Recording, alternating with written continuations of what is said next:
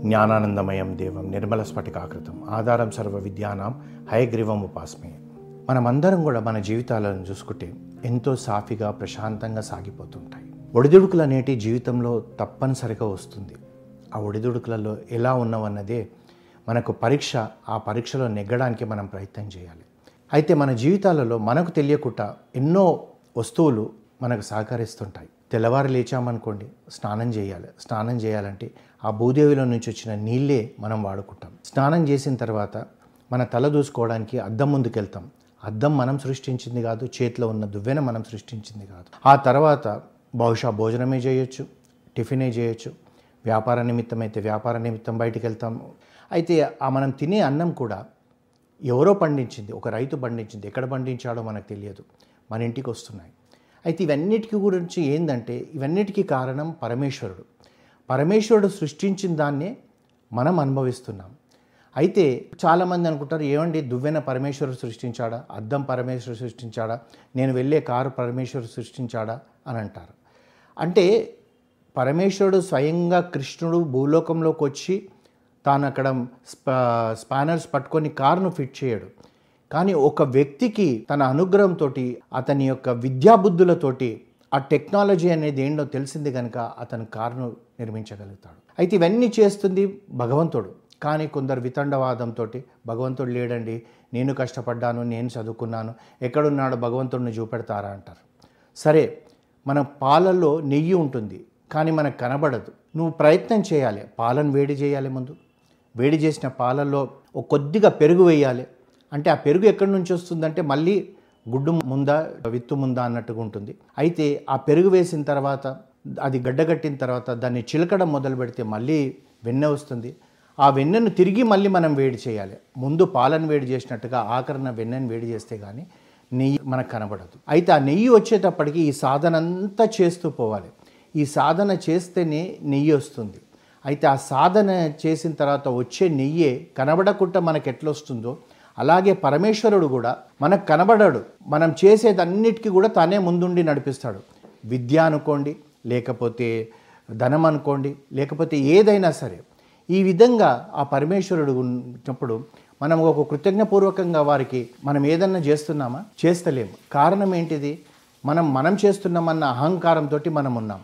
ఈ విధంగా ఆ ఉంటున్న సమయంలో ఒక ఊరిలో ఒక ధర్మబద్ధంగా జీవించే మానవుడికి దైవానుగ్రహం బాగా ఉంటుందని పెద్దలు అంటారు.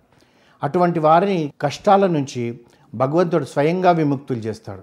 అయితే ఇక్కడ మనం కథ చెప్పుకుందాం. ఒక వ్యక్తి జీవితంలో అన్నీ తను అనుకున్నట్టుగానే జరుగుతున్నాయి. అంటే అతనికి తప్పక దైవానుగ్రహం ఉన్నట్టే. ఎంతటి వారైనా సరే జీవితంలో కొన్ని సందర్భాలలో కష్టాలు వస్తుంటాయి. ఇతను బాగా కూడా వ్యాపారంలో చాలా బాగా సంపాదన వచ్చింది. కానీ దైవానుగ్రహం ఉంది. భక్తిపరాయుడు.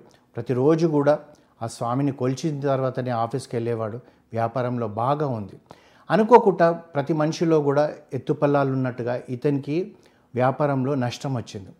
నష్టం వచ్చిన తర్వాత కనీసం ఒక నాలుగు సంవత్సరాలు చాలా కష్టపడతాడు. అయితే ఈ నాలుగు సంవత్సరాలు కష్టపడుతున్న సమయంలో కూడా కొన్ని కొన్నిసార్లు భగవంతుడిని నిందిస్తున్నాడు.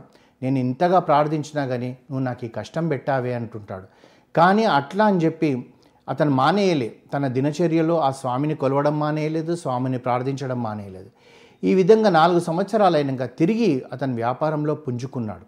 ఆ పుంజుకుంటున్న సమయంలో ఎప్పుడు ఈ దేవుడితోటి మాట్లాడడము చేయడం ఇవన్నీ చేస్తూ అప్పుడు అంటాడనమాట నన్ను కష్టాలలో నువ్వు ఆదుకోలేవయ్యా. మళ్ళా నేను కష్టపడి పైకి వస్తున్నాను అని చెప్పి అంటూ మళ్ళీ తాను నింద వేస్తూ కూడా ఆ స్వామి మీద చనువుతో అనుకోండి ప్రేమతో అనుకోండి అయినా కానీ మళ్ళీ భక్తి మాత్రం తగ్గలేదు. ఒకరోజు స్వామియే ప్రత్యక్షమయ్యాడు. ప్రత్యక్షమైతే ఇతన్ని ఆశీర్వచనాలు అవన్నీ మాట్లాడినాక ఇతనికి కోపం వస్తుంది. స్వామి నేను పుట్టినప్పటి నుంచి అంటే నాకు తెలివి వచ్చినప్పటి నుంచి మా అమ్మ నాన్న చెప్పినందుకు నిన్ను ఎప్పుడు నేను మర్చిపోలేదు. అవకాశం ఉన్నంతసేపు నేను ఇంట్లో ప్రార్థన చేశాను తర్వాత గుడిలోకి వెళ్ళి ప్రదక్షిణ చేశాను అవకాశం ఉంటే తీర్థయాత్రలు చేశాను. కానీ నువ్వు మాత్రం నన్ను నన్ను కష్టాలలో ఎంత కష్టపెట్టావంటే ఆ కష్టాలలో ఒక్కడిని నేను ఒకసారి ఆత్మహత్య చేసుకోవాలనుకున్నాను. అలాంటి పరిస్థితి కూడా నాకు కల్పించినవు.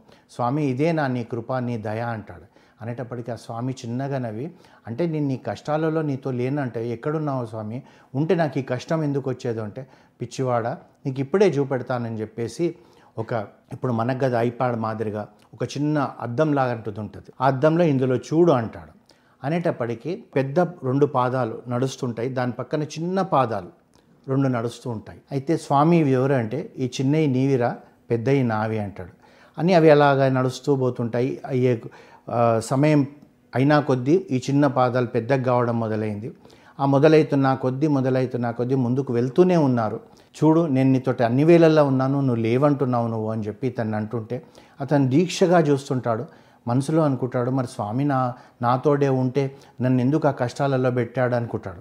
అనుకొని అది చూస్తుంటే మనకి టీవీలో కానీ ఏదైనా వీడియో కానీ రివైండ్ చేస్తే ఎలా ఉంటుంది? అలా అడుగులు కనబడతా ఉంటాయి ముందుకు వెళ్తూ ఉంటాయి అడుగులు కనబడతా ఉంటాయి ముందుకు వెళ్తూ ఉంటాయి.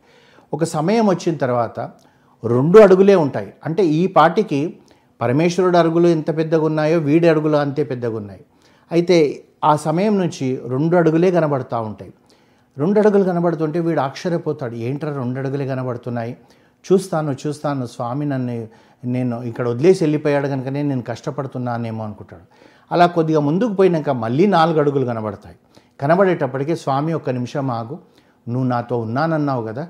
ఈ కష్టం సమయంలో ఈ రెండు అడుగులే ఉన్నాయి. అంటే నావే. నువ్వు అప్పుడు నాతో లేవు. ఎక్కడికో వెళ్ళిపోయావు. నేను అందుకే కష్టపడ్డాను అనేటప్పటికీ ఆ స్వామి చిరునవ్వు నవ్వుతుంటూ అంటాడనమాట ఒరేయ్ ఆ రెండు పాదాలు నీవి కాదురా నావే అంటాడు. అంటే మరి నీవైతే నేనేమయ్యాను అంటాడు అప్పుడు నిన్ను నా రెండు చేతులలో ఇలా ఎత్తుకొని నీ కష్టాన్ని దాటించి మళ్ళీ దించాను కనుకనే మళ్ళీ మన నాలుగు అడుగులు ఉన్నాయి అని అంటాడు. అంటే ఇక్కడ మనం అర్థం చేసుకోవాల్సిందంతా కూడా ఏంటంటే అండి ప్రతి మనిషి జీవితంలో కూడా ఒడిదుడుకులు ఉంటాయి కష్టం వస్తుంది. కష్టం వచ్చింది కదా అని చెప్పి నింద చేస్తాం. స్వామి నీకు పలానా రోజు కొబ్బరికాయ కొట్టాను. స్వామి పలానా రోజు నీకు పులిహోర ప్రసాదం పెట్టాను. స్వామి పలానా రోజు నీకు ఇన్ని ప్రదక్షిణాలు చేశాను. నువ్వు లేనే లేవు ఉన్నాడా దేవుడు ఉన్నాడా? ఇలాంటి మాటలన్నీ మనం మాట్లాడతాం. అలాంటివి మాట్లాడకూడదు. అలాంటి కష్టం ఉన్న సమయంలో ఒకటే అనుకోవాలి. స్వామి ఇంత కష్టం పెట్టావు నాకు దుర్బుద్ధి రానియకు. ఎల్లవేళలా నిన్ను ప్రార్థించాలి. నా నోటిపైన నీ పలికే ఉండాలి నీ పేరే ఉండాలి. నాకు వేరేది ఏది పెట్టకు. నువ్వు నన్ను కాపాడు తండ్రి అంటే ఆ స్వామి ఆ రెండు చేతులలో చిన్నపిల్లవాడిని ఎత్తుకున్నట్టు ఆ పెద్దవాడిని ఎత్తుకొని ఆ కష్టం అనే సమయాన్ని ఇలా దాటించాడు. మన జీవితాలలో కూడా అలాగే దాటిస్తాడు. అయితే కానీ మనకు ఎంతసేపు కూడా ఇన్స్టెంట్ ఇవాళ కష్టం వస్తే రేపు సుఖం రావాలనుకుంటాం. సుఖం మాత్రం ఎక్కువ రోజులు ఉండాలి కష్టం మాత్రం తక్కువ రోజులు ఉండాలంటాం. ఈ కష్ట సుఖాలన్నీ కూడా క్రితం జన్మలో మనం చేసుకున్న ప్రారంధమే నువ్వు మంచి చేస్తే పూర్తిగా మంచి ఉంటుంది. నువ్వు ఎవరికో చెడు చేస్తే పూర్తిగా చెడు ఉంటుంది. ఒక ఒక చెడు అంటే ఏంటి? అందరు ఏమనుకుంటారంటే అహింస అంటే ఏ కత్తితోటి నరకడం అనుకుంటారు కాదు. అహింస అంటే వాక్కుతోటి కానీ ఒకరిని కఠినమైన మాటలు మనం అన్నామనుకో జీవితాంతం అతనికి గుర్తుండిపోతుంది. అతని మనసు బాధ అవుతుంటుంది ఆ బాధ అనేది ఒక ఉసురు మాదిరిగా మనకు తగులుతుంది. లేదా మనకు తెలియకుండా తెలిసినా కానీ ఒకరిని కొందరిని ఇన్సల్ట్ చేస్తుంటాం. ఆ ఇన్సల్ట్ చేసినప్పుడు అతని యొక్క బాధ మనకు తిరిగి తగులుతుంది.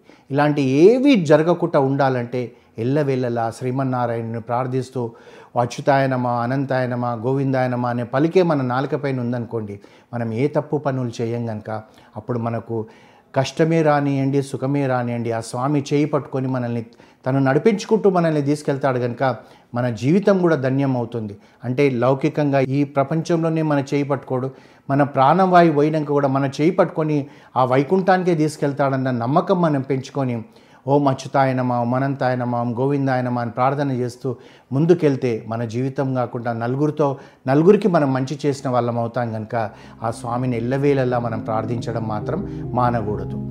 హరి